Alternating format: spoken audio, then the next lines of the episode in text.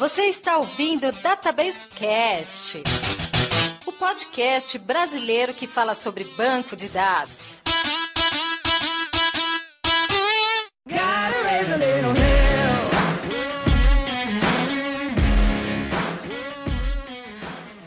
Olá pessoal, meu nome é Mauro Piquiliani e eu só fui entender concorrência quando eu estudei álgebra de processo, CSP e PyCálculos. Olá pessoal, aqui é o Wagner Crivellini e de block lock e deadlock eu só entendo quando é com a minha conta bancária, né?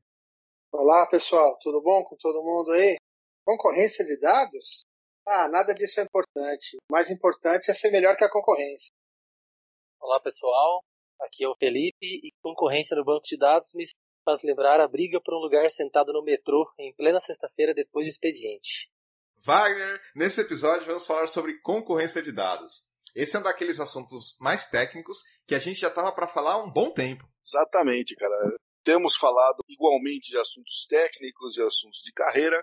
E agora voltamos para o nosso querido assunto técnico de novo, com dois grandes convidados aqui. Temos o Ricardo Rezende e o Felipe de Assis. Ricardo, você já é da casa, já participou de algumas vezes aqui com a gente. Tá empolgado em participar? Falar sobre concorrência de dados? É, participei aqui só de uma vezinha ou outra, né? Já sou, já sou, sou da casa já mesmo. Um prazer enorme estar aqui mais uma vez aqui com vocês aqui no Database Cast. Esse é um programa é, é muito especial e muito importante para toda a comunidade de banco de dados. Tamo aí, tamo aí. E você, Felipe, tá um pouco nervoso em participar pela primeira vez ou acho que vai tirar de letra? Ah, cara, tô um pouco nervoso sim. Não é sempre que a gente tá muito bem acompanhado, né? Vamos tentar contribuir da melhor forma. Felipe é sempre muito modesto né, e mentiroso, mas ele, ele dá conta do recado. Fique tranquilo, aqui a conversa é super sossegada. Então vamos falar sobre concorrência de dados logo após a leitura de e-mails, comentários e tweets.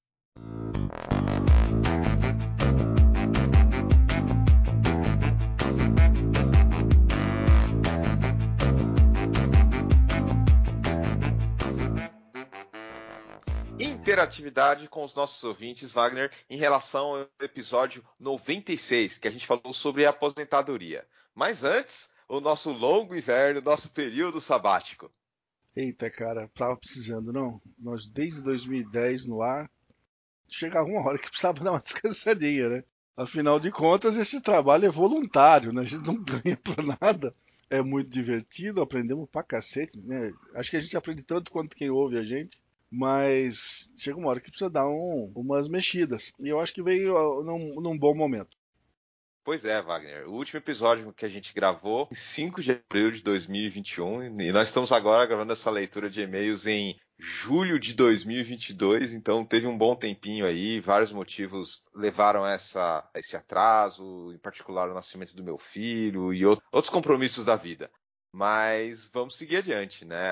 o Database Cast vai continuar, talvez não na periodicidade que a gente gosta, mas vamos tentar manter ele. Foi bem interessante, né? Porque a gente acabou explorando outras possibilidades, tínhamos outras gravações também, mas vamos continuar retomando aqui, pegando o feedback do episódio 96. O que, que você trouxe aí pra gente de retorno, Wagner? Não, eu queria fazer um comentário. Para quem achou que o programa sobre aposentadoria era um indício da nossa aposentadoria, lamento dizer que estão enganados. Foi só um ano sabático. Estamos de volta. Queria que fosse aposentadoria, né? Mas.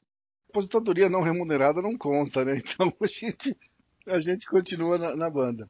Mas foi um ano legal, cara final de pandemia, as coisas começando a voltar no lugar, tudo muito mais, mais tranquilo, né? Lamentavelmente vamos ter um ano ainda de eleições para chatear um pouquinho mais, mas está tudo bem, as coisas voltando no, aos devidos lugares. Pois é. Vamos aos poucos aí tentando encaixar o Database Cast na nossa nova rotina. Vamos lá então para o feedback do episódio 96? Vamos embora. Tivemos alguns comentários né, no, no último programa sobre aposentadoria. Tivemos a participação de dois antigos colegas que eu tive na IBM, o Marco Poma e o Paulo Pastore. Muita gente se pronunciou, mas comentário mesmo, nós recebemos três aqui no site. O Marcelo parabenizando aí, comentando o excelente episódio, como sempre. Pensei que era o único que mora na roça e que queria criar galinha quando aposentasse. Acho que esse é um anseio de todo mundo que mora em cidade grande, quer, quer voltar pro, pro interior e descansar um pouco, né? Baixar o ritmo quando se aposenta. Você não tá sozinho não, Marcelo. É isso aí. Ou o litoral. O litoral também é, é muito desejado por quem quer se aposentar. Rapaz, isso é, isso é um sonho de consumo, viu? Bem, o Fábio falou as coisas que podemos observar é que existem outros que pensam como, com a gente. Verdade, cara, é, é, sempre assim, né? A gente acha, pô, eu tenho esse ou aquele defeito, quero fazer tal e tal coisa, que está isolado do mundo. Não tá não, né, cara? Estamos nessa mesma pegada ele comentava que na época do post ele já estava usando a caneca que ele tinha comprado, esperando a pandemia acabar para levá-la para o escritório. Nessas alturas ele já está no escritório, hein? E o Hector Cardoso comentou que ele adorou o podcast da gente, né? Bem que vocês poderiam ir ao Hipster Stack fazer um episódio com eles. É um outro podcast também que foca em tecnologia, só que uma outra pegada, né? Aqui a gente está mais focando em desenvolvimento, banco de dados, mas assim, estamos abertos a convites, Wagner. Se convidarem a gente, a gente vai. E para concluir aqui, eu tenho o, o, a mensagem da Mariana Natália, que ela deixou no YouTube, que estava conhecendo o nosso podcast na época. Muito interessante o canal. Obrigado, Mariana. Espero que você volte a ouvir a gente. Pois é, reconhecimento é importante e alimenta a gente aqui para continuar o trabalho. Obrigado. Novos ouvintes são sempre bem-vindos, independente aí da plataforma que o episódio for publicado. Na parte de e-mails, Wagner, recebemos alguns e-mails aqui. Eu destaquei o do Cláudio Huskel. Ele escreveu o seguinte: Mauro e Wagner, sempre aprendo muito com o Database Cast, só sinto falta de novos episódios. Espero que consigam manter esse projeto diferenciado no ar por bastante tempo ainda.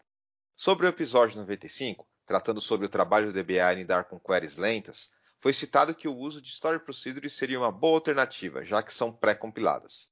Ao estudar uma solução moderna de banco de dados de alta escalabilidade, no caso CockroachDB, fortemente inspirado no Postgres, verifiquei que as Story Procedures não são disponíveis. Fiquei surpreso, quase estava desistindo de considerar esse banco como solução, mas daí parei-me como um artigo. Aí ele coloca lá um artigo no Medium, né, que é a plataforma que foi publicado esse artigo. Ele fala que mesmo escrito em 2017, ele defende que os Story Procedures em aplicações modernas, baseadas em microserviços e, portanto, desenhadas para suportar a alta escalabilidade, não tem sentido. Deixo aí como sugestão um episódio específico sobre alta escalabilidade e assuntos correlacionados, assim como uma cutucada para discussões específicas sobre as tais Story Procedures. Um abraço, Cláudio Rusk. Bom, Cláudio, você teve aí um e-mail um pouco longo falando sobre um assunto que ele é meio polêmico, sempre vem e vai, especialmente quando a gente começa a falar em, arquiteturas novas, né? Você falou aí microserviços. E assim, eu acredito que Story Procedures ainda tem o seu espaço, talvez não necessariamente no tipo de aplicações que são mainstream hoje, ou nas arquiteturas mais modernas, ou nos frameworks, mas ainda existe bastante espaço para Story Procedures em projetos muito focados em aspectos centralizados ali no banco de dados. Quando você tem esse tipo de características, Story Procedures são bem interessantes. Só que, infelizmente, esse não é um projeto mais mainstream. Né? Hoje em dia, o pessoal fala muito em aplicação web, app, escalabilidade, novas tecnologias, nos frameworks. Esse acaba sendo o mais comum de se a gente se deparar, pelo fato disso ter a maior quantidade de usuários e ser fácil de criar, etc. Mas existem outros cenários que também valem a pena. Então, essa é a minha opinião em relação a isso. Não sei, se quer complementar alguma coisa, Wagner? Eu gostaria de dizer o seguinte, cara. Existem nichos em que Store Procedure continua existindo e vai continuar por um bom tempo. Eu cito, por exemplo, o caso de ferramentas da nuvem. Né? Eu conheço o Microsoft, afinal de contas é o mercado que eu trabalho há tantos anos. Os produtos da nuvem da Microsoft, o Azure SQL, qualquer versão que você queira, tem Store Procedure. Ele é transacional, então tem Store Procedure. O Azure Synapse, que é analítico, ele oferece Store Procedure. E até mesmo o Azure Cosmos DB, que é uma ferramenta NoSQL, que você tem opção de trabalhar com vários modelos, né, vários engines ali por trás, que a gente chama de APIs, também oferece Store Procedure. Entendo que existe gente que fala que Store Procedure está errado, que não devia usar mais, que é muito monolítico. essa questão, cara, é, é relativa. Eu até consigo visualizar o uso de Store Procedures por bastante tempo por uma série de razões, até por essa que você falou, de ser pré-compilado, portanto, bastante rápido. É mais uma questão de, de filosofia de desenvolvimento de software. Tem gente que não gosta de botar Store Procedure para funcionar porque não sabe fazer ela direito. Tem, é mais confortável com outras coisas. Eu que estou numa transição aí de carreiras, estou indo mais para a parte de engenharia de dados do que administração já há um bom tempo. Eu também apanho para cacete com coisa que eu não conheço. Tem que usar Python? Meu Deus, às vezes você vai falar, puta, como é que faz essa coisinha idiota do Python? Preciso conferir, porque é um negócio que não fico tão confortável como se eu fosse escrever alguma coisa em SQL. Mas, volto a dizer, é uma questão de filosofia. Fica muito ao gosto do arquiteto dessa aplicação. Então tá aí aí a opinião do Wagner sobre esse assunto. Uh, seguindo adiante, vamos falar um pouco sobre o, o, feedback que a gente teve no Twitter, né? Desde o último episódio que a gente publicou, tivemos, tivemos algumas menções, destacando aí o, o Twitter do modernodev, que é um, Twitter que fala bastante sobre desenvolvimento adequado à realidade do Brasil fez um, uma menção aí pra gente, obrigado. Também teve um, um, outro Twitter do nosso Database Cast falando sobre a caneca comemorativa dos 100 episódios do Database Cast. Tem lá uma fotinha quem quiser adquirir. E aí o, o Marcos Cavalcante o Wesley Viana também já falaram que querem. Davi também falou que tem algumas e deixou de usar, porque senão tinha medo de rachar, não quebrar, vai atrás de próxima. Obrigado a todos aí que nos ajudaram comprando a caneca. Tivemos também uma menção interessante, uma conversa, na verdade, várias mensagens de twitters aí sobre esse assunto do Wellington Rodrigues, falando sobre o podcast lá da Lambda 3, que mencionou sobre Teradata, e aí eles mencionaram a gente para fazer um convite. Aí o Giovanni Brassi, que também trabalha lá na Lambda 3, ou trabalhava, não estou atualizado, falou da, da Wonder Nani, que é uma outra pessoa aqui muito ativa no Twitter sobre banco de dados e tal, convidando. Aí eu falei também, opa, basta convidar aí que a gente vai. Então, de novo, tem aí essa possibilidade de gravarmos outros podcasts e convidar outras pessoas também, né, dependendo da, da situação. Mas valeu as nossas menções no Twitter. Também o, o Arcanjo Davi, no Twitter, perguntou: quando teremos novos episódios? Obrigado, Arcanjo, pela pergunta e obrigado também pela preferência pela audiência. A gente sabe que é difícil acompanhar, às vezes, um, um conteúdo quando tem um período tão grande assim. E isso vale para todos os nossos ouvintes que não nos abandonaram e perguntaram e continuaram acessando, discutindo, discutindo e discutindo, escutando os episódios anteriores. Estamos voltando, pessoal, aos poucos, mas estamos voltando. Então é isso aí. É, mais algum comentário final, Wagner? Não, só aproveitando a deixa, a gente vai divulgar o relançamento do Database Cast, vamos falar dessa maneira. A gente vai divulgar nas nossas redes sociais e tudo mais. Mas está aí um bom momento de nosso público também ajudar. Falei, pô, sabia que tem programa novo do Database Cast? Nós estamos em todo lugar, né? Nós temos o nosso site, temos o YouTube, temos o nosso canal no, no Spotify. Ouvir todo mundo pode, né? Em qualquer lugar. É só ter um celular e um fone de ouvido que você está resolvido. Isso aí, tem feed RSS também, se você tiver um aplicativo específico para podcast, enfim. Tem várias possibilidades. Bom, com isso então a gente faz essa leitura de e-mails. Pessoal, obrigado mais uma vez por acompanharem aqui a gente e fiquem aí com um novo episódio.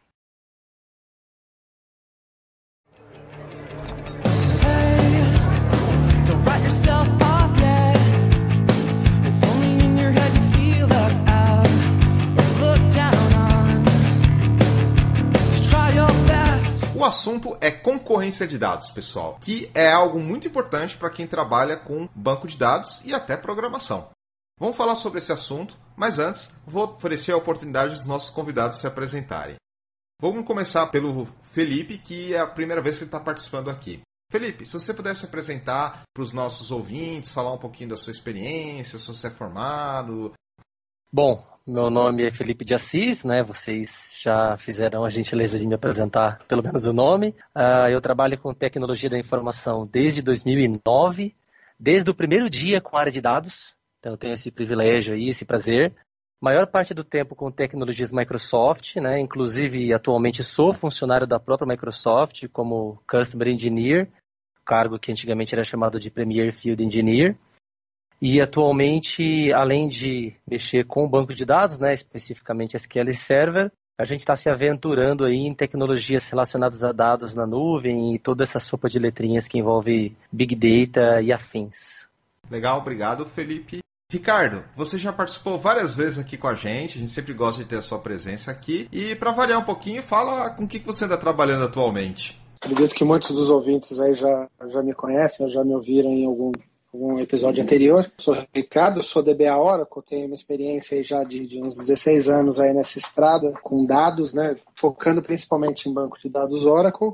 É, já passei por várias empresas, IBM é, por um bom tempo. É, atualmente, eu estou já faz uns cinco anos quase. Eu trabalho na Accenture, num grupo de especialistas chamado Accenture Inc. Tech Group. A gente trabalha majoritariamente com, com tecnologias Oracle. Temos trabalhado muito, muito mesmo com cloud, muitas migrações de, de ambiente on-premise para Oracle Cloud. É, feliz e contente trabalhando como DBA de vez em quando não dormindo à noite e segue o jogo, né? É a vida que eu escolhi que eu gosto, né? Ah, é isso aí. Que bom que você tá feliz com a profissão. Wagner, faz tempo que a gente não chama um pessoal de Oracle e SQL Server, né?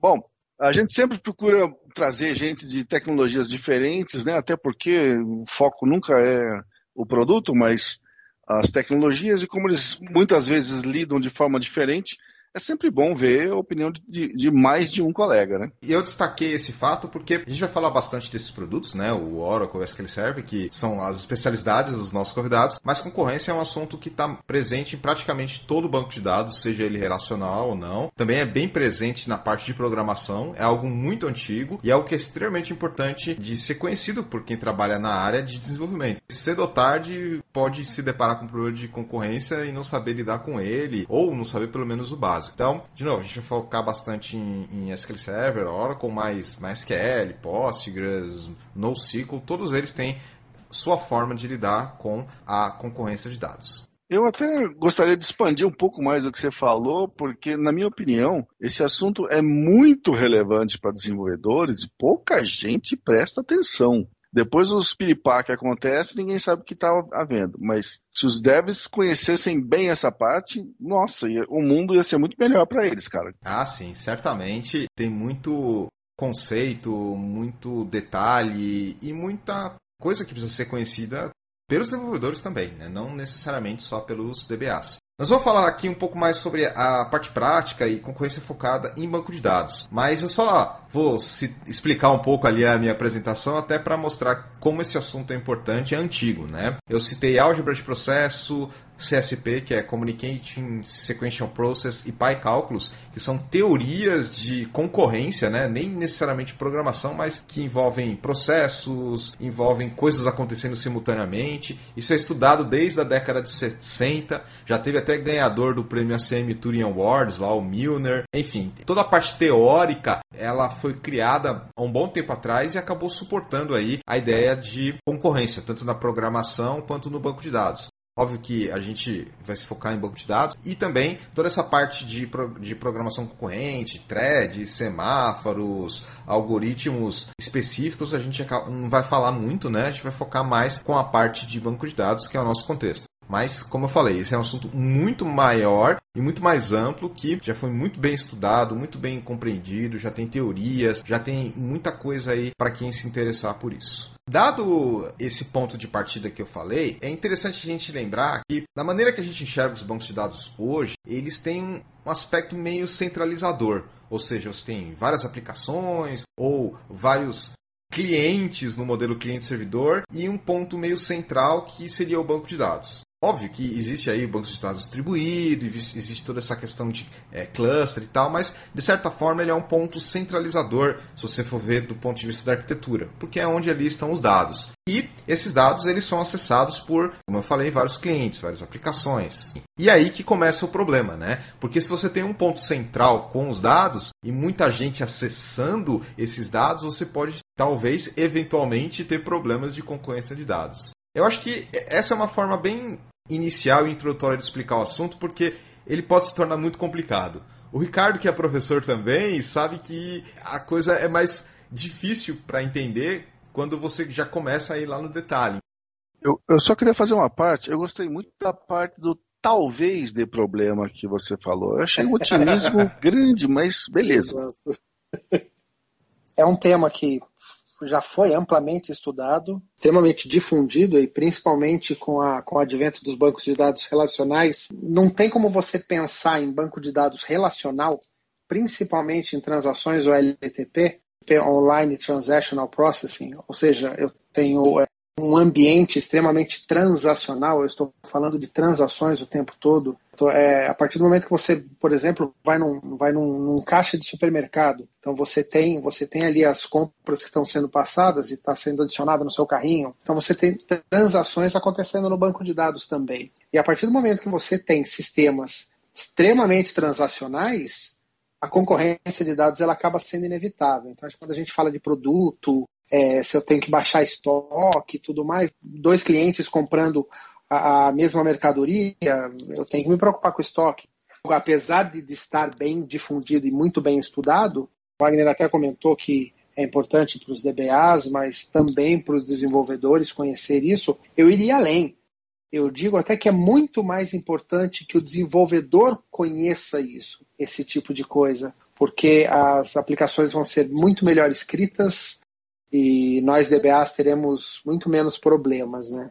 Exatamente, porque o DBA só entra na jogada quando o assunto é concorrência, quando o pau já aconteceu. E muitas vezes, é, pegando pela minha experiência, na maioria das vezes o problema não está no banco de dados, o problema está na maneira com que a query foi escrita, a maneira com que a aplicação está tratando aqueles dados. O banco de dados ele foi desenvolvido e foi e tem sido aperfeiçoado a cada nova versão para garantir que a concorrência de dados não resulte numa inconsistência de dados. Só que a gente tem visto cada vez mais aplicações passam a usar o banco de dados apenas como um grande repositório. A gente brinca que é um bando de dados, né? Todo o controle das transações, todo o controle de concorrência sendo feito no lado da aplicação. E isso, por um lado, ajuda, por um lado facilita principalmente essa tendência de DevOps, né? Complicado falar nisso, dá, sinto uma dor aqui no, no, estômago de vez em quando quando fala disso, mas por um lado é, fica bem mais fácil porque você está tudo, você está independente de banco de dados, né? E os, e os deployments também acabam sendo mais rápidos, está tudo do lado da aplicação. Mas por outro lado, você deixa de usar uma série de ferramentas que o banco de dados já traz para você e ele faz isso muito bem. Os bancos de dados relacionais hoje em dia não tem banco de dados relacional que não trate bem. Então você acaba deixando de usar funcionalidades que os bancos de dados relacionais, hoje qualquer banco de dados relacional trata muito bem concorrência de dados. Ô, Ricardo, é, você colocou alguns pontos aqui e a gente vai abrindo eles, mas certamente o, o, o conceito de transação aí é, é fundamental para a gente começar a entender é, essas partes, é, os aspectos de concorrência, né? É, muita gente acaba confundindo isso porque transação é uma, é uma unidade lógica de processamento, se você for ver bem. E não necessariamente é só uma instrução SQL ou um bloco delas. A transação ela é, pode ser uma instrução SQL só, né? E aí tem o conceito de transação implícita, ou pode ser as transações explícitas, que você vai lá e coloca um, um begin transaction, start transaction, faz o que você tem que fazer e coloca lá um commit para confirmar a transação, ou um rollback para voltar. Isso é o básico do banco de dados relacional e que é muito importante a gente entender. E é interessante que a gente fala banco de dados relacional, mas ele também é transacional, né? É meio assim, são duas palavras diferentes, mas elas são intimamente ligadas, porque quando a gente fala relacional, está muito, muito ligado ali a, a, modelo e tal, mas por trás, obviamente, tem todo esse conceito transacional, que, como eu falei, é extremamente importante para a gente entender a questão da concorrência. Na verdade, ele é muito transacional. É, isso, isso é uma coisa que o pessoal confunde bastante quando se fala em banco de dados relacional. Todo mundo pensa em relacionamento, e na verdade não é isso que quer dizer o relacional dos, dos RDBMS. A teoria relacional do, do Frank Code, ele trata tabelas de relações. Daí veio o nome de banco de dados relacional. Mas ele é puramente, ele foi desenvolvido para transações. Para isso que o RDBMS foi desenvolvido para transações. Então, para eu ter concorrência de dados, eu consegui controlar isso de uma forma segura, né? Para chamar o Felipe para conversa, eu ia perguntar exatamente sobre isso, né? Como é que você enxerga essa coisa da transação e do relação? Porque, como eu falei, são palavras diferentes, tem ali um, um, significado diferente, mas na prática são intimamente ligados, né? Essa forma de você, digamos assim, organizar em relações e processar em transações. É, concordo com os pontos que o Ricardo colocou, né? Realmente são dois termos muito difíceis da gente tratar individualmente. Eu acho que a questão do relacional hoje já é, embora no passado tenha sido a questão das relações, hoje já é um termo ambíguo, né? Se aplica para ambos os cenários, tanto o fato das tabelas serem chamadas pra, de relações e para ser um banco com o conceito de relacionamento entre as tabelas. Então, ambos os termos estão certos. É difícil também discutir esses dois termos sem colocar a palavra performance, né, ou desempenho no meio. Então, coloco os três aí como um ciclo de interdependência. Então, os três intimamente ligados. E como vocês colocaram, eu acho que um ponto importante é, embora seja um assunto que já vem sendo estudado e discutido há muito tempo, nunca é demais. Então, nós ainda vemos aplicações com problemas, ainda vemos pessoas, não vou colocar desenvolvedores, DBAs, vou colocar pessoas de TI sem entender o conceito, até porque, como o Mauro colocou, é um conceito que se aplica a outros cenários também, né? Então, tem muita gente que ainda não entendeu exatamente por que e como se beneficiar disso e como correr das armadilhas que existem. Dois exemplos práticos que eu posso trazer, questão de drivers. Existem alguns drivers que eles impõem uma forma de trabalhar em relação à, à concorrência através dos níveis de isolamento. Então, muitas vezes o cara que está ali desenvolvendo uma aplicação, ele usa um determinado driver e não se atenta ao default, ao comportamento padrão daquele driver. Isso influencia diretamente. Claro, já estou descendo um pouquinho nos bits e bytes, mas acho que são pontos que vale a pena pontuar. E na, na própria configuração da aplicação, quando o cara está desenvolvendo ali, existem alguns parâmetros que, se ele não se atentar, vai acabar afetando aí a, a duração da transação, etc. Acredito que são pontos que a gente vai discutir ainda hoje, mas a mensagem principal é de que pode ser que nós estejamos discutindo, né, reforçando um assunto que já vem aí 40, 50 anos como pauta das discussões de banco de dados, mas é um assunto que vão, vai continuar por mais 40, 50 anos. Então, não perdeu importância ao longo do tempo. Para todo mundo que está estudando, é um assunto que vai ter que colocar na pauta da lista de estudos. E eu gostaria de adicionar uma questão até de mercado, que eu acho muito importante discutir nesse tópico de concorrência. É, na última década, a gente viu a ascensão e estabilização, vamos falar, hoje em dia é uma realidade do NoSQL, todo mundo usa, tem seu nicho e tudo mais. Mas, cara, tem muita gente que ainda não saiu do hype desse negócio e não entende direito o relacional e que vem com historinha. Ai, mas o NoSQL é muito mais rápido do que o relacional. Amigo, se você não faz lock, não garante consistência e quem escrever por último sobrescreveu tudo, fica muito mais fácil fazer as coisas, cara. Não inventaram o lock porque eles eram malvadão. Eles inventaram o lock para garantir consistência de dados. Então você tem que entender que o relacional, transacional, como queira chamar, tem seu nicho e o NoSQL, obviamente, também tem seu nicho. Mas não existe bala de prata, cara. Um não resolve o lado do outro. Exato, Wagner. Você colocou, você definiu bem. Na verdade, é como aquela filósofa falava, né? Ado, ado, ado, cada um no seu quadrado o banco de dados relacional ele foi desenvolvido para um determinado nicho que o banco não relacional não resolve bem. E, o, e, e, os problemas que o não relacional resolvem bem são problemas que o relacional não resolve bem. Então é você saber usar a ferramenta correta para o trabalho que você precisa fazer. Eu costumo falar com os meus alunos que se você, se você precisar unir duas madeiras e te derem um prego e um alicate, você vai conseguir unir as duas madeiras? Vai. Quem nunca, né? Bater um prego usando um alicate, vira o alicate de lado e bate. É o velho Agora, para quem só conhece martelo, tudo é prego, né?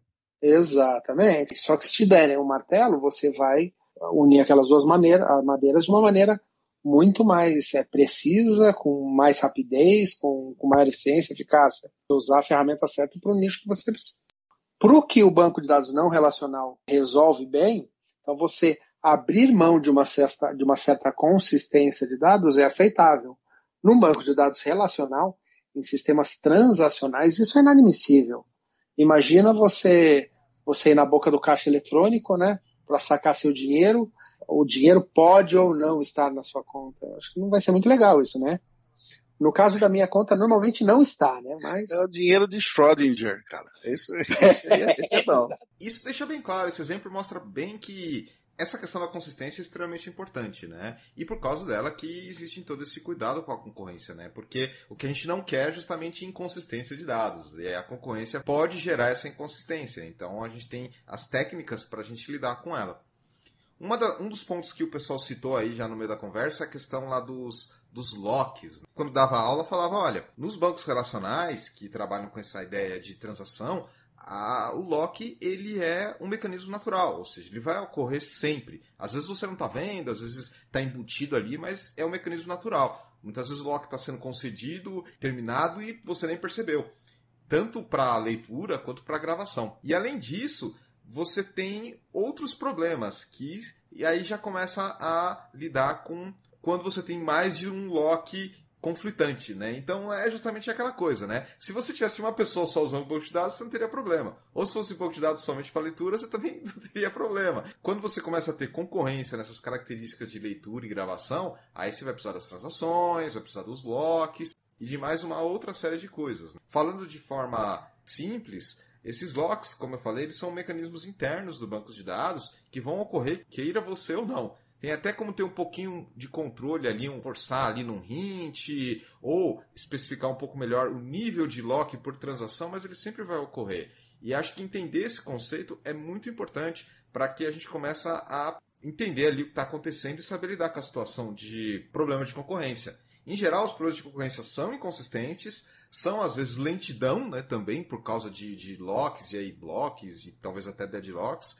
mas eu acho que esses são os bloquinhos fundamentais para a gente entender as coisas, né? É, a transação, os locks, maneira que você tem de acesso simultâneo, a própria concorrência em si, né? Que pode gerar ali esse aspecto de inconsistência e toda essa estrutura que a gente tem. A gente está falando aqui em alguns aspectos ali que são bem próximos, digamos assim, à linguagem SQL, mas por trás também, ou seja, do ponto de vista da arquitetura do banco de dados, tem toda uma estrutura para suportar isso. Então a gente fala em transação ali no nosso contexto aqui de concorrência, mas tem toda uma parte ali de log de banco de dados, de transação, log transacional, enfim. Aí a gente já entra num outro nível de arquitetura, mas isso mostra que como esse conceito é profundo, como ele é importante para os bancos de dados que trabalham dessa forma. Então é, é interessante ver esse aspecto que concorrência liga com várias coisas, sabe? E se você às vezes estuda uma parte e não estuda a outra, por exemplo, você estuda lá backup ou estuda modelagem e acaba não vendo essa parte de concorrência, certamente vai ficar faltando alguma coisa aí, né? Por isso que até, é, assim, eu, eu, fico um pouco arrependido da gente ter demorado tanto para falar de concorrência no Database Cast, Wagner, porque ela é fundamental e fica ali no, no core, no núcleo dos bancos de dados, né? Complexa. É o pelo que você puxa vem o urso junto. Tem um monte de negócio de pendurado. E para você começar a entender os bloquinhos aí, como eles. Bloquinho foi infeliz aqui, né? Mas vamos, como é que esse Lego se junta, né, para formar o que a gente está querendo fazer? Não é muito simples de entender, não. Leva um, você precisa parar um pouco para analisar o negócio e com o tempo você vai perceber a importância disso tudo, como as coisas se juntam.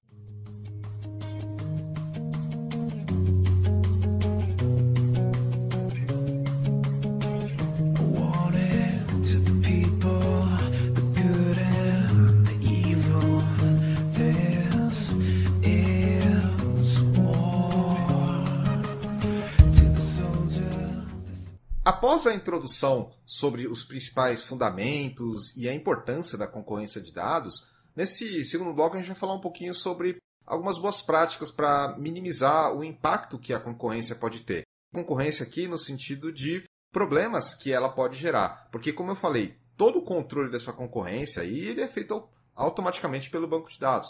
Existem algumas coisas que a gente pode fazer, que a gente vai falar aqui, mas você tem lá os lotes, os mecanismos naturais, o conceito de transação, próprio nível de, de lock, ali, de isolamento da transação, enfim. Essas coisas meio que são automáticas, tem algo que a gente pode fazer, mas já é utilizado. Eu acho que é importante a gente falar um pouco sobre o impacto da concorrência, né? Que, como que ela pode atrapalhar o seu banco de dados? Eu vou começar perguntando aqui para o Felipe, que está mais perto aí do cliente, né? Imagino que a atribuição na, na, empresa você pega muito problema ali na trincheira, que a gente pessoal fala, em campo mesmo, né? Concorrência acontece bastante, Felipe? Cara, é um, é um problema bastante comum. Não é o único. Normalmente, como a gente comentou, está interligado com outras coisas. Costuma acontecer principalmente por falta de conhecimento. É difícil você ver problemas de concorrência por motivos naturais, digamos assim. Normalmente é uma, uma, uma, prática aplicada, né? Ou alguma coisa que não foi pensada ou não foi identificada no começo. Como vocês colocaram, assim que a aplicação, assim que tem o Go Live, tudo funciona muito lindo. Muitas vezes não é feito um teste de estresse, né? Então vai tudo muito lindo também. E quando vai para vamos ver, quando vai para produção, esses problemas acontecem. Comum, né? A gente acaba vendo aí alguns sintomas relacionados a problemas de concorrência. Problemas do tipo deadlock é o mais famoso de todos e é, tem, tem razão para ser o mais famoso e normalmente o mais assustador.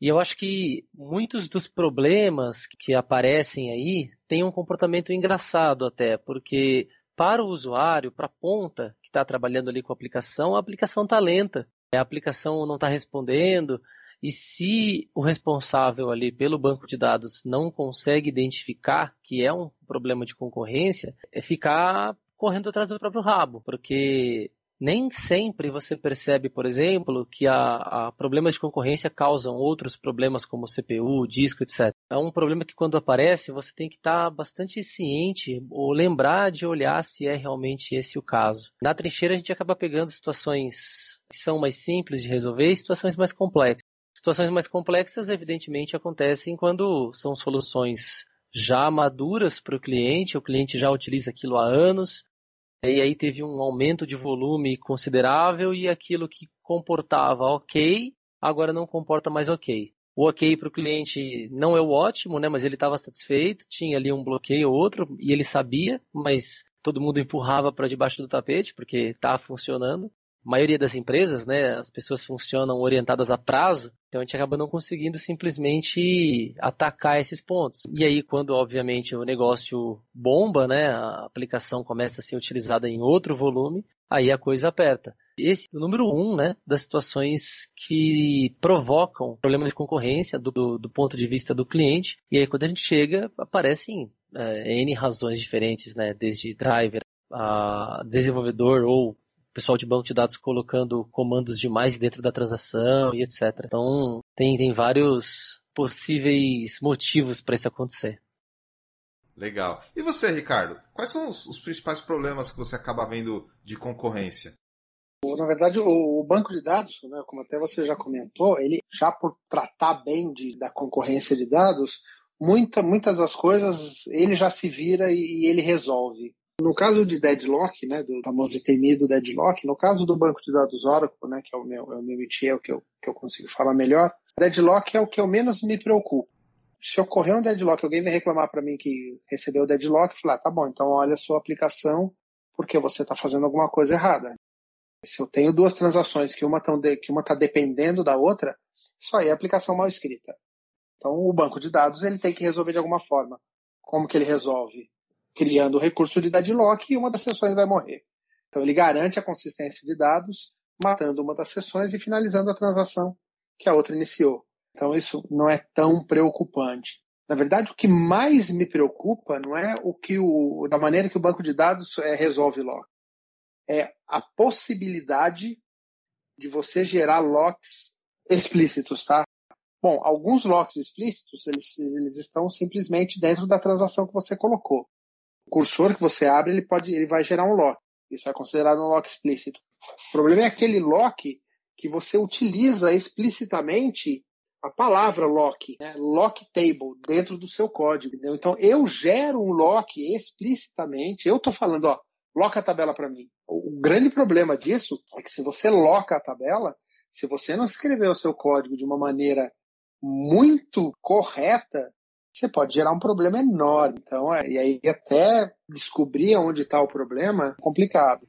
Legal. E você, Wagner, pegou muito problema de concorrência quando você trabalhava mais com banco de dados? Sempre aparecia alguma coisa. E deadlock acontece em todo lugar, né, cara? É, ele só chama mais atenção porque o deadlock, como o nome já diz, é fatal. Então, aí perdeu perdeu conectividade, perdeu transação, perdeu tudo, os caras começam a ficar preocupados. Mas o deadlock, cara, é a última barreira. É depois que a casa já caiu mesmo. Para sanar isso aí, putz, é um, uma trabalheira do, dos infernos. Tem tanta coisa que você pode se preocupar quando está desenhando a aplicação, né? por exemplo, evitar transações muito longas, indexar as, as suas consultas mais pesadas adequadamente para tentar minimizar esse tempo de operação e assim por diante, né? Um monte. Quando chega na hora H e você vê que deu pau, o que eu via, em muitos casos, a solução do problema, compre uma máquina maior. Meu Deus do céu. Quer dizer, você varreu pro barro de tapete e falou assim, tá ruim mesmo e eu quero que se dane por trás disso tem aí um, uma, uma falta de conhecimento, né, do, do, do que realmente está acontecendo e como lidar com isso corretamente. Eu lembro que quando eu trabalhava como consultor de banco de dados, a pessoa já chegava para mim e falava: Eu tenho um problema de lock. Aí eu falava, já levantava uma sobrancelha. Meu, será que ele sabe o que ele está falando? Acontecia muito de faltar um pouco de conhecimento do que, do que era, né? Geralmente explicava, falava assim: olha, aquilo que eu já falei, né? O lock é o mecanismo natural do banco de dados. Em geral, o lock não é o problema, o problema é o block. Quando uma transação quer o recurso, ele dá outro, então ela vai ficar em block. Aí isso dava o gancho para explicar como o Ricardo explicou o que é o deadlock. Você tem aí uma transação em block querendo recurso da outra que também está em block, pá, deadlock. Aí eu explicava essa questão que o Wagner falou. Isso acontece porque a transação está longa, aí você tem um nível de isolamento da transação, e óbvio que, na verdade, o problema de desempenho que inicialmente o pessoal comentava e falava que era de lock, era um problema muito mais de design, como o Wagner falou, né? De transações longas, de às vezes falta um índice, está demorando muito mais instrução. Então, tinha uma série de coisas aí envolvidas. Acho que falta bastante conhecimento nessa área. Até porque a parte de concorrência é um pouco difícil entender conceitualmente. Quando a gente aprende programação e, e, até SQL, a gente aprende muito sequencial. Essa linha executa depois dessa, depois dessa. E quando a gente começa a falar sobre concorrência, as coisas meio que podem ser executadas fora da ordem que a gente imaginou. Então, é um pouco não intuitivo entender o que está acontecendo. E aí, por causa disso, você gera certas conclusões aí que geram designs ruins de aplicação, de transação longa, de forçar um hint, às vezes de achar que é um problema de deadlock, sendo que não é. Porque o deadlock é bem claro, né? Você tem lá o eu falando, isso é um deadlock. Aí muita gente que não conhece já pensa, meu Deus, o que é um deadlock? E na verdade, profundo, meu Deus, é, é vírus aqui no meu computador? Falta conhecimento. Então, se for entrar de cabeça, você vai ver muita coisa que você pode se aprofundar e mas na prática o que eu acabo vendo geralmente são coisas mais simples, né? E é isso que o Wagner falou mesmo, né? Transação cumprida. O resultado é transação lenta, o sistema está travado ou demorando muito mais tempo ou, ou a mensagem de deadlock. Felipe, aconteceu isso para você de chamarem falando que tá com problema de deadlock e a pessoa não tinha a menor noção do que era? Já, já aconteceu. Na verdade, de, de eu ter que explicar para a pessoa que o lock por si só não é um problema. Ah, mas a gente está tendo alguns locks aqui. Tá, mas por que os locks são um problema? Ah, porque nós temos locks. Não, pera, pera, pera. Acho que tem alguma coisa conceitual aqui para a gente esclarecer antes de colocar a mão na massa. Acontece, cara, acontece. Acho que os pontos que vocês colocaram são muito importantes. Não, não, não podemos esquecer das, das, tão famosas triggers, né? Quando você falou aí de índices e etc. Tudo isso tem a ver com, com a concorrência e com o impacto na duração das transações. Tudo se resume a deixar a transação mais curta. E quando a gente se fala em transação mais curta, a gente não pode esquecer aí das tão é, amadas e odiadas triggers, né, amadas por uns, odiadas por outros, que rodam no contexto da transação. Então, tudo isso influencia também para a transação ficar um pouco mais longa. É por isso até que triggers, muita gente tem uma certa aversão, né? Esse é um, um dos principais impactos da, da utilização dela nesse cenário de controle de transação explícito, e isso é bastante perigoso. Voltando para sua pergunta, inclusive, muitos dos cenários onde a gente acaba indo e a primeira suspeita é bloqueios, acaba sendo acaba sendo performance em alguns dos cenários, na verdade. Eu não vou colocar nem a maioria, mas em alguns dos cenários a transação está ah, mal indexada e às vezes acontecem bloqueios é, desnecessários porque tem alguém que queria fazer um delete numa linha só, mas está mexendo na tabela inteira ou enfim possíveis variáveis né, desse cenário, pdate, delete, etc. Às vezes na própria, na mesma tabela, o cara está fazendo um scan, o outro está fazendo seek, e aí um tenta acessar o registro numa ordem diferente do outro. e aí acaba tendo deadlock na mesma tabela porque a indexação não está de acordo, ou o filtro na consulta não está de acordo. Então, nem, nem todos os cenários se resumem a de fato, olha, você não está abrindo e fechando a sua transação corretamente. Tem aí suas, seus caminhos para prosseguir desse ponto em diante. Então, acho que esse é um dos principais desafios para quando a gente chega em, qualquer ambiente e ouve esse, esse alerta, ah, tô com um problema de lock. Então, o desafio é, será que é mesmo lock ou será que a gente não está derivando esse problema na verdade é causado por um, por um outro problema que tá, não está tão evidente assim. Eu entendo a dificuldade dos colegas de TI de entender essas ideias, né? Porque a gente tende a olhar uma transação ou um script que seja, você vê, ah, mas isso aqui vai ser executado numa determinada sequência. Beleza, esse é a sua transação. Na hora que você botou 100 ao mesmo tempo, você tem que entender que elas não estão isoladas todas. Elas vão, em algum momento, concorrer para buscar informação de algum lugar ou escrever informação em algum lugar. E é por isso que tem o um negócio de nível de isolamento, que a gente precisa começar a entender e adequar o tipo de coisa que você vai trabalhar. Mas, cara, é um time sharing, né? o processador tá lá torando, né? As páginas escrevendo disco pra cacete. Só que chega um momento que você precisa escrever na mesma página de dados. E aí, como é que faz? Ou você controla isso via lock, ou você causa inconsistência. E em, banco de dados relacional, a gente não permite que isso aconteça. Então, um vai ficar esperando. É simples. E simples assim. quanto mais transação, mais complexo fica o ambiente. Pô, é, não é fácil o negócio para controlar. Wagner, eu tenho, eu tenho um exemplo simples em relação a esse assunto que você colocou. Basicamente, como se você tivesse numa, numa fila para escrever seu nome num caderno. E escrever só dá para escrever um por vez. Se todo mundo fosse lá só ler, os nomes que estão lá, muitas pessoas poderiam se posicionar ao redor do caderno e fazer essa leitura. Então é basicamente isso que você colocou. Quando você precisa fazer uma alteração naquela informação, como que você vai alterar, sendo que outra pessoa já está já tá com aquele caderno na mão, né? Preciso ter um acesso exclusivo, ou seja, preciso dar um, uma ombrada nas pessoas, sai mais para a esquerda, sai mais para a direita, para poder escrever, né? Abrir o braço e escrever.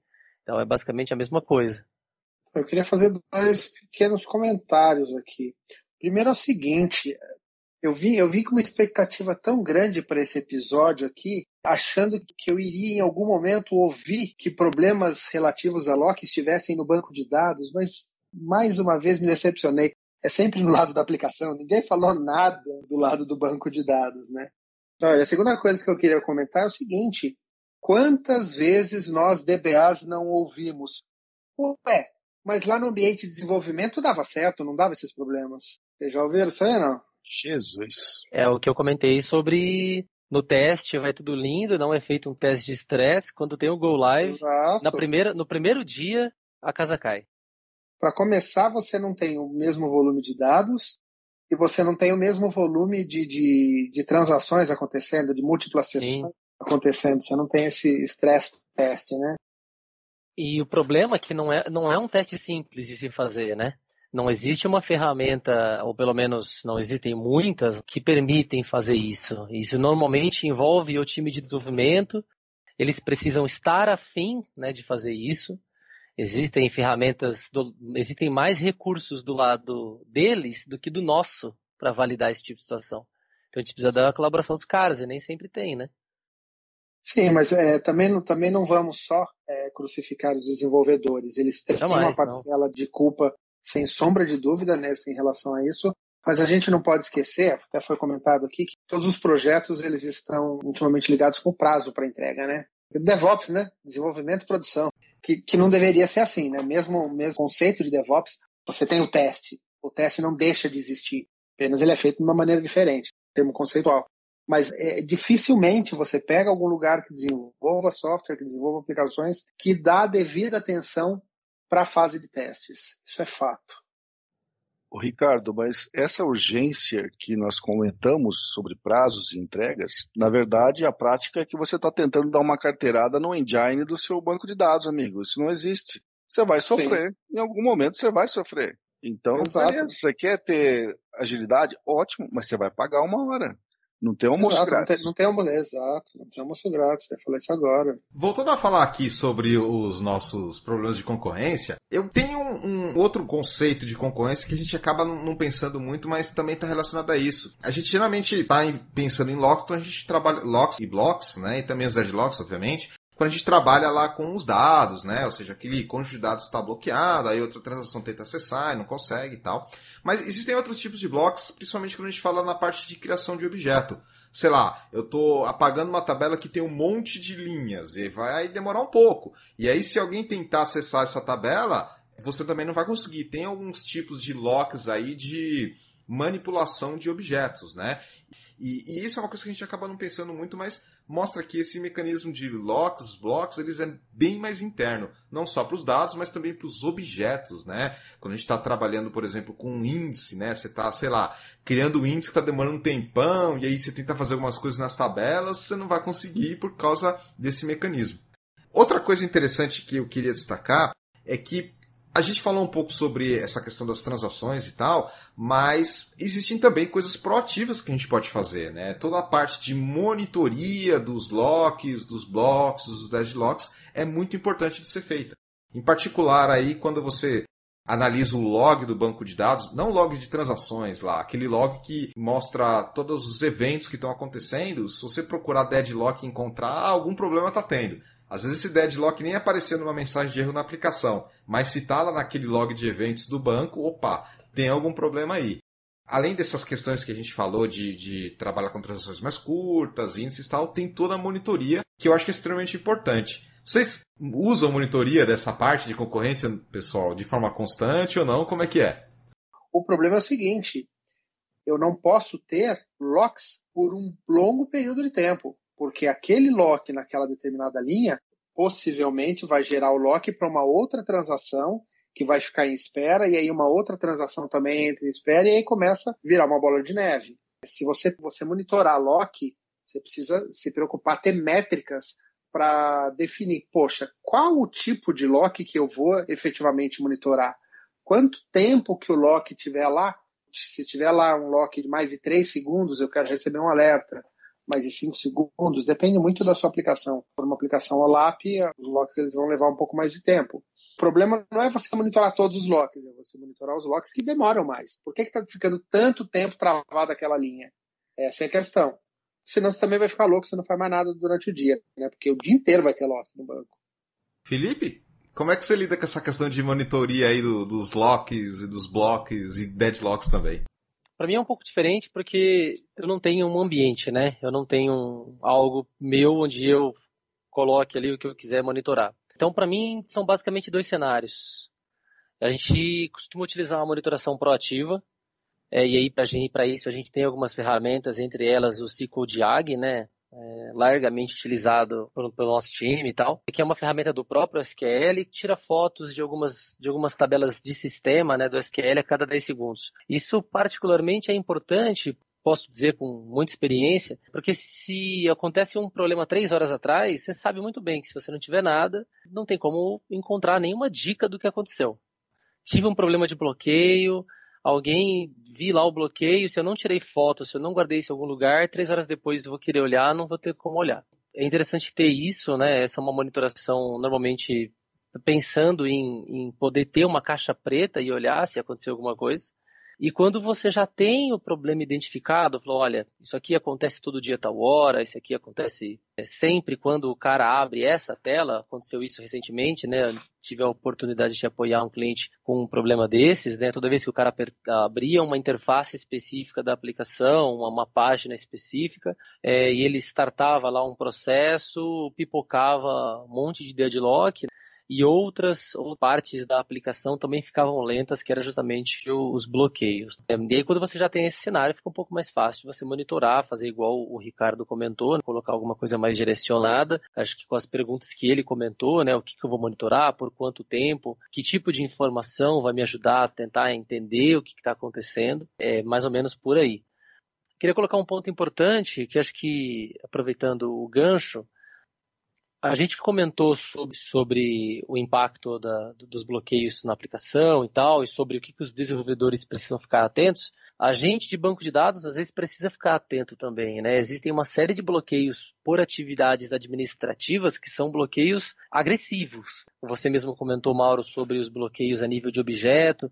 Então tem muita coisa que você starta e você acaba bloqueando o objeto inteiro e todo mundo que vem na fila acaba ficando preso. Juntando os dois assuntos, né, sobre monitoração, ter uma ideia também do, de como você está participando dessa fila constante dentro do banco de dados também é importante. O que, que starto que é rápido, o que, que starto que é rápido, mas precisa de um bloqueio exclusivo e acaba não sendo tão rápido.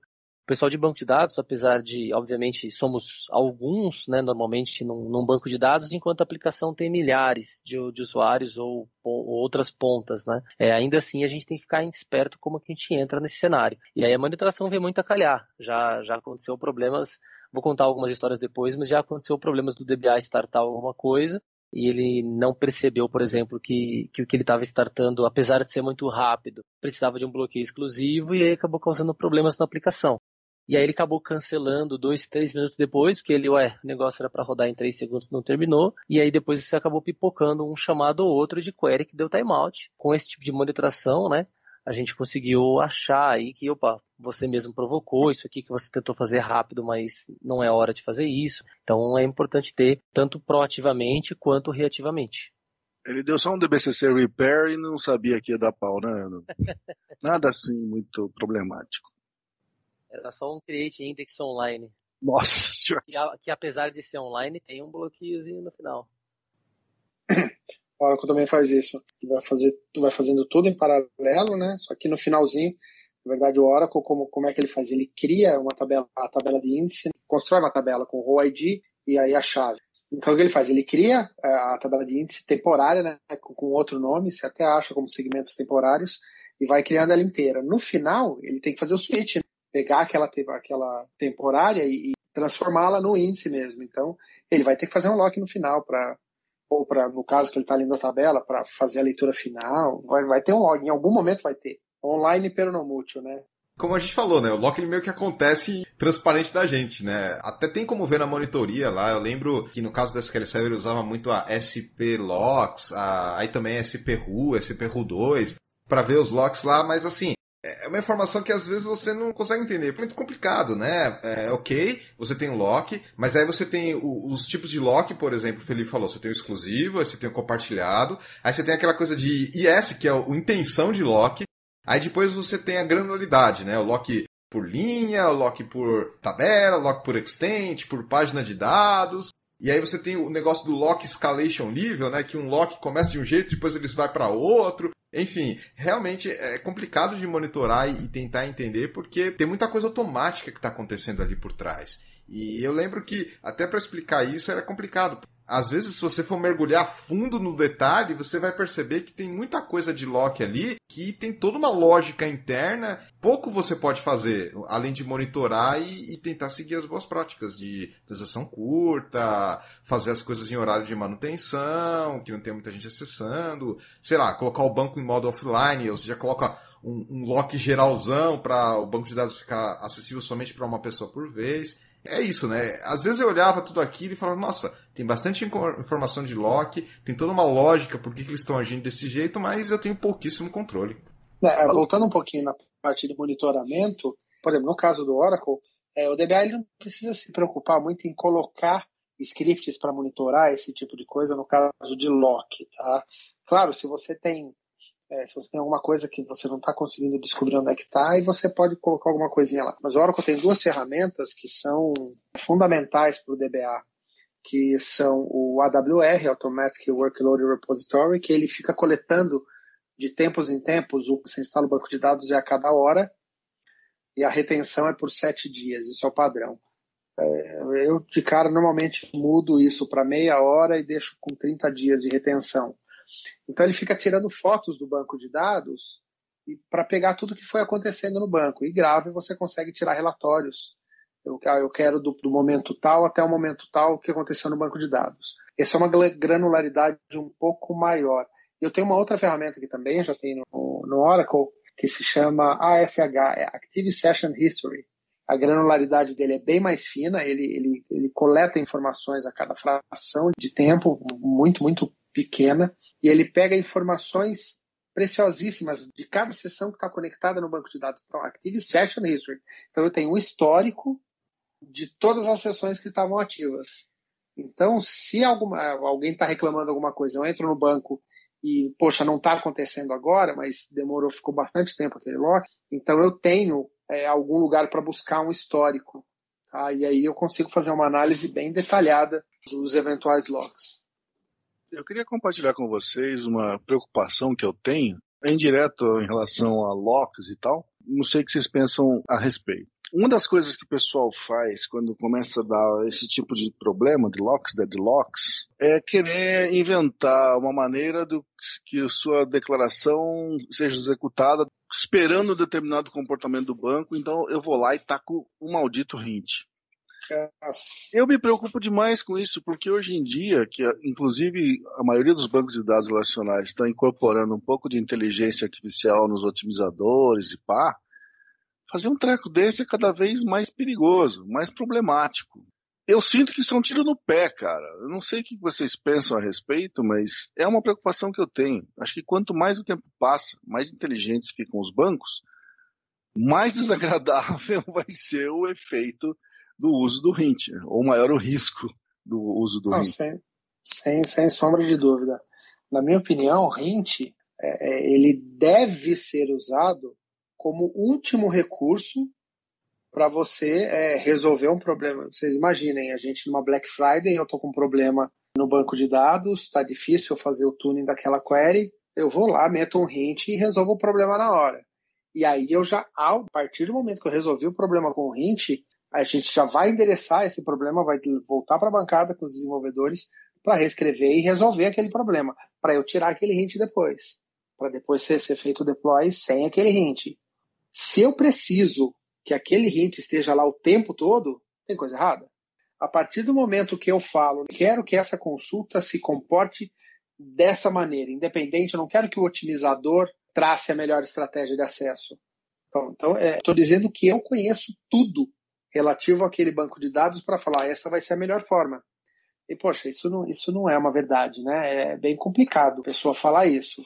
Existem N variáveis que influenciam na escolha de um determinado plano de execução ou outro. Como o Wagner colocou, a inteligência artificial está cada vez mais incorporada aos bancos de dados e os otimizadores têm utilizado cada vez mais algoritmos, melhores algoritmos. Se a minha query está utilizando um plano de execução que não era aquilo que eu esperava, ou que não deve ser feito, opa, peraí, então deixa, deixa eu olhar novamente a consulta que eu escrevi. Pode ter alguma coisa aí que não está legal você pega os bancos de dados relacionais, tem aí, pô, 50 anos de bancos de dados relacionais. Poxa, será que os caras não sabem o que estão fazendo, né? Será que as empresas não, não, não sabem o que estão fazendo quando desenvolveram o mecanismo, os otimizadores e tudo mais? Então, precisa repensar, né? Um tempo atrás eu escrevi um artigo falando de hints e eu escrevi exatamente isso, né? Quando você está usando hints, você está dizendo, deixa comigo. É, exatamente. Cara, oh, mais modéstia que vai funcionar melhor, né? Vamos lá. É, e, e, assim, a gente fala de hints, né? E, e, tem um outro fator também que é que cai nessa mesma linha, que são aqueles flags, se eu não me engano, né? Acho que no, no SQL Server tem alguns flags que você pode colocar, que eles mudam o comportamento mais padrãozão, e acho que cai nessa mesma linha também, de opa, muito cuidado com isso, né? Sim, sem sombra de dúvida. Os hints, eles podem assumir vários valores, mas eu acredito que os hints que usam informações de locks são acho que os mais comuns. Talvez o Felipe pode dar um parecer aí nisso. Você vê bastante hint que muda o lock ali nas instruções SQL? Não, 99% das vezes é o famosíssimo no lock, né? Olha só. a, cada, a, cada, a cada 10 hints, 11 são no lock. Muitas pessoas podem pensar que no lock significa que eu não estou obtendo um lock, que esse é o principal pegadinha. Ah, vou rodar esse selectzinho aqui, vou colocar o no lock que eu não vou, eu não vou gerar nenhum lock. Na verdade, você está gerando o lock de leitura, né? Como se não estivesse com o no-lock, e no final das contas o no-lock está dizendo que, olha, ignore qualquer um que esteja alterando aquela informação naquele momento e me dê o dado mesmo que esteja sujo. É dado sujo, né? Para quem não conhece, Vamos supor que o Mauro foi lá e alterou o registro, coluna cor, a cor da camiseta ele trocou de azul para vermelho, eu fiz o select e veio azul, né? Sendo que ele já mudou para vermelho, mas ele não deu commit ainda. Então é uma informação que ainda está em transição. O Mauro ainda não decidiu ainda se ele dá o commit ou não. E eu fui lá e li o valor sujo. Quando eu coloco no lock, eu estou deliberadamente dizendo, olha, eu aceito valores sujos, não quero ficar preso em locks de escrita, locks exclusivos. Isso é extremamente perigoso. É, é muito perigoso para a aplicação, principalmente. Né? Imagina um sistema onde você está tomando uma decisão ali com base nos dados que está aparecendo para você na tela e de repente você dá um refresh naquela tela e aquela informação já foi porque o Mauro deu commit. Aquela camiseta azul que eu tinha decidido comprar já foi, agora ela é vermelha isso pode ser bastante perigoso, né? Tem, tem muitas aplicações que envolvem valores muito grandes ou envolvem vidas, né? Aplicações relacionadas à área de saúde. Então, esse é um, é um risco que tem que ser muito bem calculado. Outros hints também são comuns. Existem, por exemplo, é, padrões de uso que simulam filas, né, usando tabelas, e aí tem alguns hints para usar isso. Normalmente, nesse caso especificamente, só funciona bem se o cara entendeu o que ele está fazendo. Então, normalmente são cenários onde o desenvolvedor ou a pessoa que ajudou ali a, a fazer a solução entende o padrão de uso. Aí outros hints como UPD lock, né, para garantir ali o lock durante o update, hold lock para segurar o lock, enfim, é, outros hints, né. E tem os hints de performance. Esses caras são relativamente comuns também, mas bem mais raros, né? O no lock, como eu falei, a cada 10 casos, 11 são no lock. Aí 0,1 são hints de. Cai até uma lágrima assim quando você vê lá. não, cara, na verdade cai uma lágrima quando eu não vejo no Lox. E aí cai a lágrima de emoção, de alegria. Falar, ah, achei alguém que não coloca no Lock em tudo. É, porque é muito, realmente muito comum. E aí tem hints de performance, né? Esses, esses hints são bem, bem arriscados, porque você está dizendo pro, pro mecanismo ali, olha, eu conheço mais que você e faça o que eu estou dizendo, mais ou menos o que o Wagner comentou. E obviamente o mecanismo foi, foi desenvolvido, imagino eu que isso se aplique para outras plataformas também, foi desenvolvido para tomar a melhor decisão naquele momento. Então, se os dados mudarem, ele vai reavaliar, ele vai considerar aquela nova distribuição de dados e vai decidir tomar outro caminho. E, obviamente, eu uso muito esse exemplo quando eu falo sobre esse assunto, como se eu estivesse saindo do ponto A e indo ao ponto B usando o aplicativo Waze e falasse, olha, eu quero sempre que você vá por esse caminho, independente se tiver trânsito ou não. Então, eu estou falando isso basicamente para o mecanismo. Eu falo, olha, execute dessa forma, se for bom ou ruim, tanto faz. Então, pode ser bom hoje, pode ser ruim amanhã. Tem que ser bem esperto com esse tipo de lock também. Essa vida de customer engineers, nego ficam bom com, com metáfora, né? Cara, é ótimo para traduzir assuntos para o pessoal. Não, e, e, é importante porque esse assunto de concorrência é complicado, é difícil de explicar, então você tem que traduzir de uma forma mais próxima da pessoa. E você falou de um, de um problema que acontece quando você começa a mexer aí nos hints, e eu queria complementar que isso também acontece quando você mexe no nível de isolação da transação, né? Você acaba caindo aí em alguns problemas clássicos. Você falou esse, o dirt red, né? Leitura suja. Você lê um valor lá de uma transação que ainda não está terminada, que é uma inconsistência, né? Mas tudo bem, você mexeu ali, óbvio que pode acontecer isso. O outro, se eu não me engano, era o Phantom Records, né? Que você olhava o registro que estava lá, mas ele não estava lá de novo, porque a transação ainda não terminou. E se eu não me engano, o terceiro era o Unrepeatable Read, que você lia uma hora, estava de um jeito, depois lia outra hora, estava de um jeito, enfim. Esses são os problemas clássicos aí. Podem ocorrer quando você começa a mexer aí, seja no nível de isolação da transação, ou colocando hints e tal. Quando eu dava aula e ensinava isso, é, de novo, tinha que fazer um monte de analogia lá, porque é difícil, né? Ficar só na teoria. Analogia e exemplos, né? Ah, o que acontece com isso? Transação monetária é o exemplo clássico de transferência de valores entre contas, esse negócio de compra no e-commerce também, um comprou isso, não comprou aquilo e tal. Isso acontece bastante. E aí a gente tem que ter um pouco de criatividade, digamos assim, para conseguir explicar esses conceitos complicados. Como o ouvinte deve estar percebendo, tem muita coisa por trás, né? tem muita teoria, muitos tipos de lock, muita implementação você pode se aprofundar o quanto você quiser, mas na prática ali fica mais fácil entender com analogias e exemplos. Apagar a fogueira aqui com um pouco de querosene, de tudo isso que a gente está falando, aí quando a gente parte para o mundo de banco de dados não relacional, aí tudo passa a ser aceitável, né? essa concorrência, a leitura suja, tudo mais, pela característica das aplicações, né? É você entender aonde que vai doer menos. Ter uma alta disponibilidade, para mim, pode ser mais importante do que eu ter a consistência. Mas quando a gente fala de mundo relacional, para mim, pelo menos, foi um pouco difícil abstrair um pouco isso para entrar no, no, no, mundo não relacional também, né? Então, são algumas coisas que você pode abrir mão em alguns momentos, mas quando a gente fala de banco de dados relacional, é inadmissível, né? Tem, não tem pra onde fugir. Mas, cara, é uma coisa que eu gosto de comentar, né? Eu, por exemplo, você pega a documentação dos tipos de isolamento que tem no, no SQL Server, vamos falar, que é o que eu conheço. Cara, você olha a tabelinha que os caras mostram, fica na cara, níveis de isolamento que você tem, você está fazendo um toma lá da cá. Ou você quer 100% de consistência, ou você quer 100% de performance. Exatamente. O resto é intermediário, velho. O resto é intermediário. Você ganha um e perde no outro. Não tem como fazer. É um trade-off que o pessoal fala, né? A troca ali, né? E o Ricardo falou dessa dificuldade de se adaptar e entender a forma que outros bancos de dados trabalham com isso, né, em particular os NoSQL. Realmente, eu também senti um pouco de dificuldade e às vezes até não os NoSQL, né? Eu lembro que quando o MySQL começou a se despontar, ele tinha aquela coisa lá dos engines, né? Você podia plugar um outro engine, aí cada engine também tinha um jeito diferente de trabalhar com transação. Aí também tinha o Postgres lá, que tinha lá o MVCC, Multiversioning Concurrency Control, que tinha a ver com lock otimista versus lock pessimista, enfim. Essas coisas começaram a, a se modificarem bastante principalmente por causa dessa necessidade que você falou. Em alguns casos faz sentido ali ser um pouco diferente e tal. Então, mesmo ali antes dos NoSQL já tinha outras ideias ali que trabalhavam de uma forma um pouco diferente, dadas essas características dos outros bancos. O Postgres ali, o pessoal da comunidade de open source com ideias diferentes, o MySQL com aquela coisa do Engines. Mas sim, quando veio aí os NoSQL, aí começou a ficar muito mais variado as opções que você tinha. E óbvio que essa variação te traz ganhos de um lado e, e, perdas de outro. Então tem que aí ver qual é o, o, mais adequado. E além disso, saber como trabalhar, né? Porque às vezes você escolhe um que você acha que é o adequado e não está sabendo trabalhar com ele da forma correta, você vai ter muitos problemas.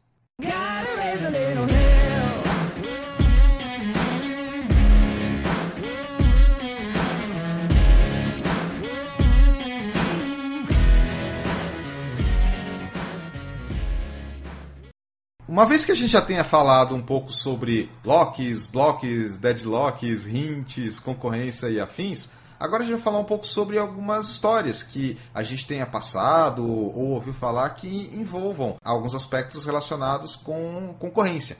Quem gostaria de começar com cases aí relacionados a histórias de concorrência? Um colega meu, o DBA, estava puto da vida porque estava estavam fazendo um comitê para discutir uns problemas que aconteciam numa determinada aplicação.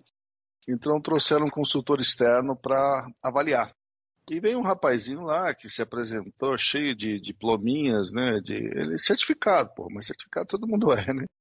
E o moleque botou o maior empáfia lá, não, mas o problema não é na aplicação, o problema é do banco, mas está tendo deadlock, né? Pô, é geração espontânea de deadlock, o negócio é esse. E eu sei que ficaram nesse dilema durante uma semana, até que na reunião da sexta-feira o cara. É, chegamos à conclusão que o problema é da aplicação. Porra, cara. o problema era que o, o banco estava criando deadlock sozinho, é isso? Sabe? É são umas coisas que é difícil você ter boa vontade para entender. O primeiro suspeito é, é a aplicação, porra. É ela que está causando, por algum motivo, o que está acontecendo. O banco não vai se travar sozinho, né? Então esse é um dos casos que eu lembro da piada aí, autocriação de deadlocks, né? Geração espontânea, como a gente brincou na época. Bom, mais alguém gostaria de compartilhar alguma história relacionada com concorrência, pessoal? É, bom, eu já tenho, tenho duas historinhas também, uma mais engraçada e uma nem tanto. Sempre de madrugada, né, que acontece essas coisas. Recebi um chamado e reclamaram, né, vieram falando que estava tendo muito lock no banco. Aí eu entrei, comecei a dar uma olhada e realmente eu via uma infinidade de locks. Era um Black Friday, então você imagina como é que tava, né? Só que eu ali dando aquela monitorada, eu estava vendo que os locks eram extremamente rápidos. Como é para acontecer, né? Então ele trava a linha, faz o que tem que fazer na linha e solta. Só de uma maneira muito rápida. E aí eu comecei a perguntar, tá, mas o que, que vocês estão percebendo? Qual é o problema? Por que, que vocês né, me chamaram? Não, porque está tendo muito lock no banco. Eu falei, tá, mas o que está afetando? Tô, tô lendo, aconteceu e parou agora? Não, não, a aplicação não está parada, está tudo rodando bem. Só que a gente está tá monitorando aqui e está vendo que tem muito lock no banco, está aparecendo muito aí. Então eu tive de madrugada explicar em outra língua o mecanismo de lock, por que, que funciona e por que, que ele vai ver tantos locks no banco. Aí eu no final falei, falei, ó, vocês deviam levantar a mão para o céu que está tendo lock no banco. Você, você, levanta de madrugada, né? Que você levanta ali caçando frango, né? Perdido, né? Entra numa call para resolver um problema, já é uma situação que, é, que é um pouco estressante. Aí você vai lá, não tem problema. Você tem que explicar, ah, porque o, o cara que estava monitorando começou a ver que estava aparecendo muito lock lá. falei, tá, mas que horas que você começou a monitorar? Não, eu comecei agora há pouco e já comecei a ver lock. então, se você tivesse começado a monitorar cinco anos atrás, se estivesse monitorando até agora, você ia ver um monte de lock. Tem que explicar, faz parte, né? E a segunda foi um outro problema também de lock e simplesmente parou tudo. Estava fenomenal, a aplicação parada e nada fazia resolver aquele problema de lock. Alteraram o código, fizeram de tudo e caía naquele mesmo problema. Não tivemos outra maneira a não ser recorrer ao suporte da Oracle. E aí entrou o engenheiro da Oracle. Na verdade, a gente já tinha um, sentido um cheiro de bug, né? mas precisava da confirmação. Então, naquele caso específico, era um bug daquela versão, mas o, a situação foi tão crítica que, enquanto nós ficamos ali na conferência, o engenheiro da Oracle já, já entrou em contato, já envolveu os desenvolvedores da Oracle e eles desenvolveram ali em questão de uma hora, uma hora e meia, um patch para aquele, aquele bug específico. E aí aplicamos o patch e realmente resolveu o problema. Aí sim, era problema no banco a única vez que o problema do lock era banco, mas era um bug. Mas, mas Ricardo, o que acontece? Ele estava gerando muito lock ou não estava gerando lock? Não, então, a transação entrava, gerava lock, a transação finalizava, mas o lock persistia por um tempo maior, entendeu? E aí começou a encavalar a transação uma atrás da outra. Ele não estava liberando o lock, né? Inadmissível também, né? Cenário desastroso, hein? Desastroso. Ah, não, mas aí você tinha todo o suporte e tal, sim, né? Sim. E, e foi relativamente até rápido, né? Não, o contrato do cliente, desse cliente específico, o Wagner conhece, com a Oracle é, é um contrato muito grande. Então os caras dão atenção devida, né?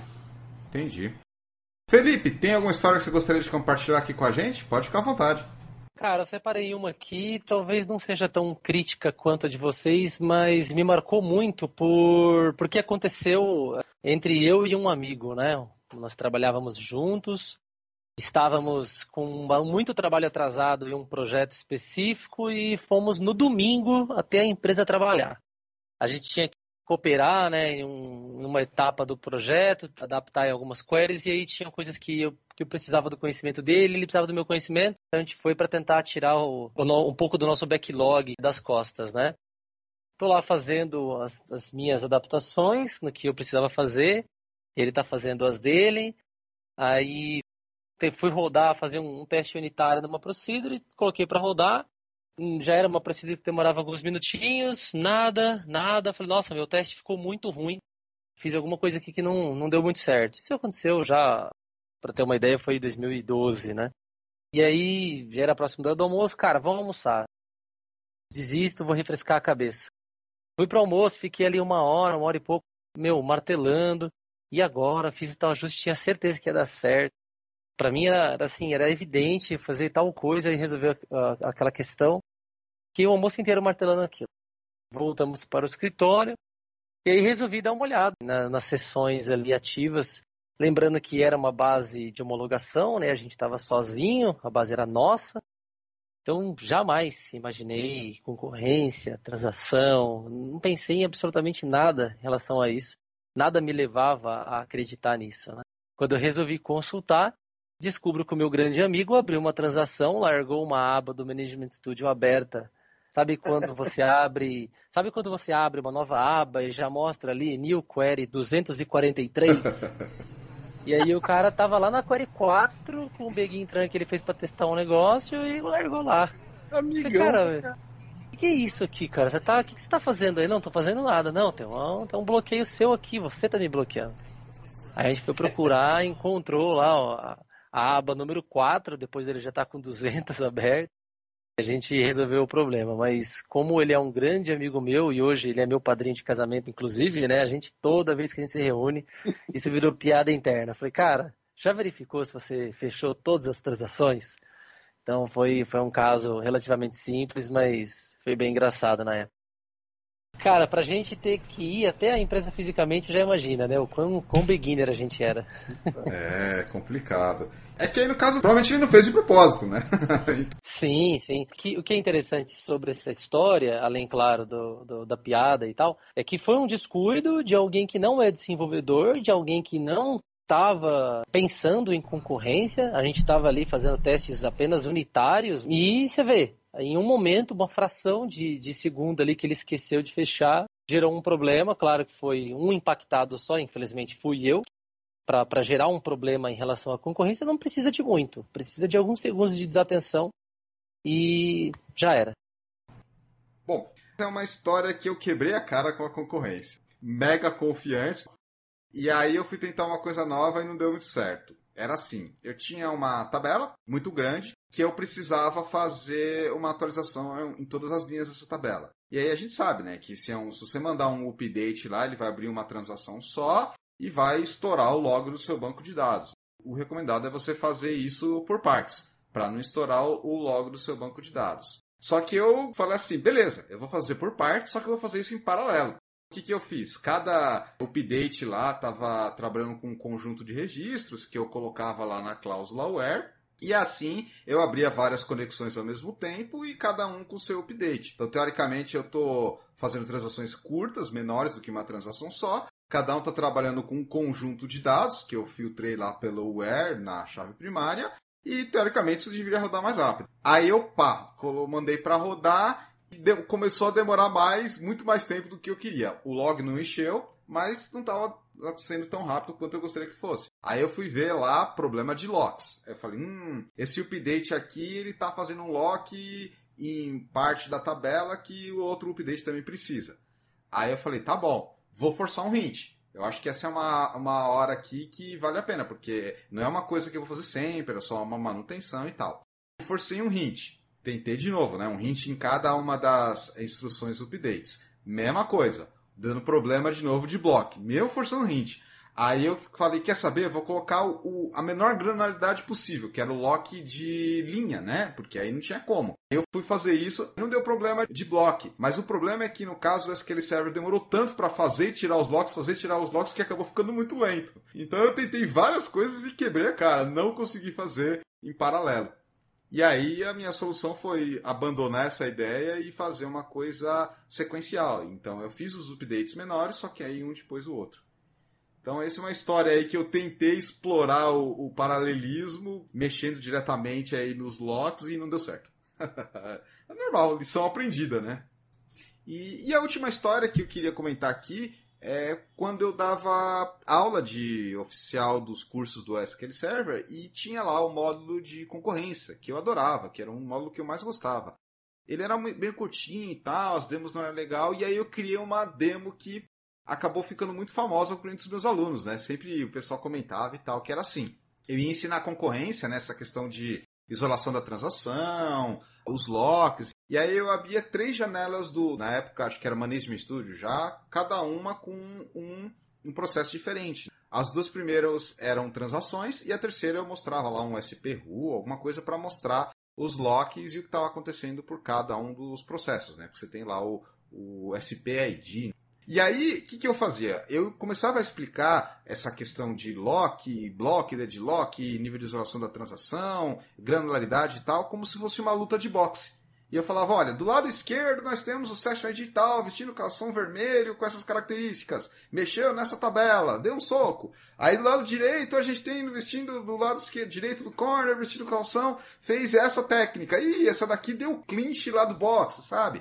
Então eu fazia toda essa analogia como se fosse um narrador da luta de boxe, onde cada adversário era um processo que estava ali é, influenciando um com o outro, entrando em clinch, que era o processo de bloco e tal. E os alunos gostavam bastante, porque realmente eu fazia a voz de narrador, usava todos aqueles trejeitos de narrador de boxe e tal, e ficava claro para eles, né? Ficava marcante. E aí eu mostrava que enquanto a transação está aberta, tem os locos e tal, e naquela terceira janela eu conseguia monitorar lá, às vezes eu até fazia um kill para mostrar o árbitro separou os dois. Aí eu lá fazia um kill e via que, que os dois processos terminavam e tal. Então, era uma coisa que eu gostava bastante e os alunos achavam super legais, porque era uma analogia, né, como a gente falou bastante, e que mostrava que os processos eles estão ali num, num ringue juntos e muitas vezes eles entram em conflito normalmente. Então essa é uma história que eu gosto sempre de comentar, um exemplo que não estava lá no livro, mas que eu montei e que ficou super legal. Agora que a gente já falou bastante sobre concorrência, lock, block, deadlock e assuntos afins, a gente vai para a parte final do nosso programa, onde os nossos convidados vão colocar as considerações finais.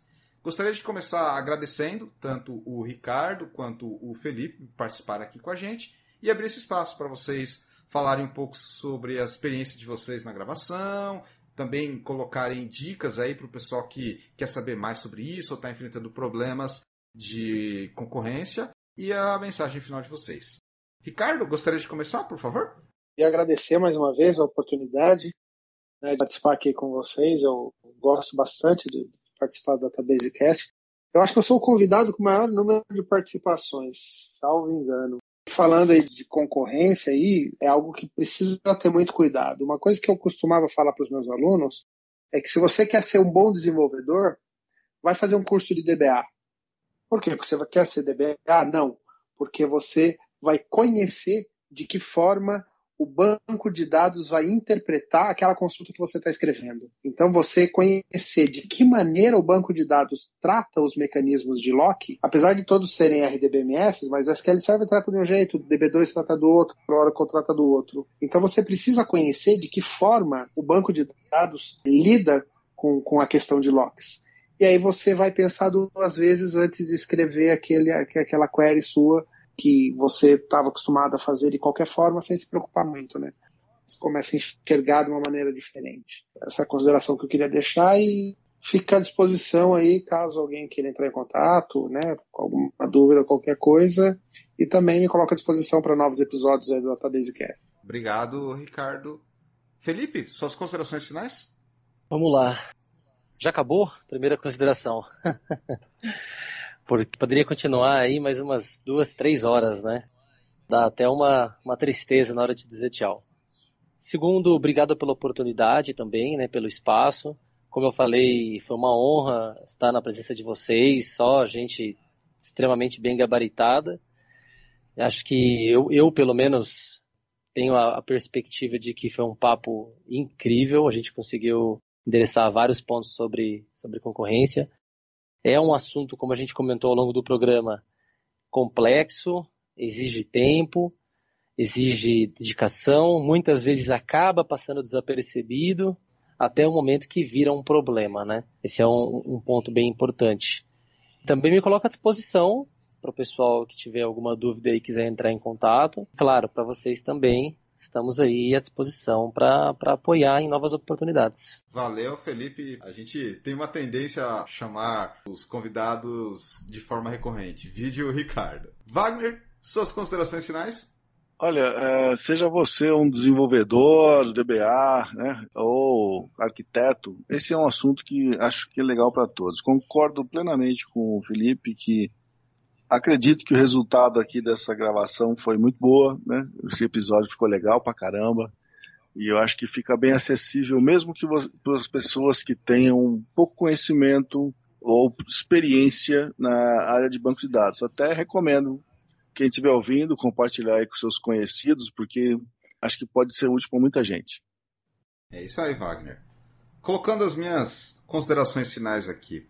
Concorrência é um assunto bem complicado, como a gente falou nesse programa, envolve muita coisa, mas está muito relacionado com banco relacional, com design de tabela, com aplicação, com a forma que os dados são acessados, enfim. Ele tange vários aspectos e que podem influenciar também no design da aplicação, na arquitetura do banco de dados, no tipo de banco de dados que você vai escolher também, Enfim, é um ponto principal que deveria ser mais estudado, deveria ter uma, uma, abordagem maior, mas infelizmente ele acaba ficando meio em segundo plano, dado prioridades em outros aspectos, às vezes até modelagem, otimizando desempenho, tarefas administrativas, backup, restore. Para isso, a gente tem que correr atrás de informação, tem que procurar estudar, procurar aprender, se você quiser se aprofundar, dá para você ir muito longe, porque, como a gente falou, é uma área extremamente profunda e até certo ponto teórico, mas na prática a gente acaba vendo alguns pontos importantes que precisam ser conhecidos para que a gente saiba lidar com as situações e problemas relacionados à concorrência.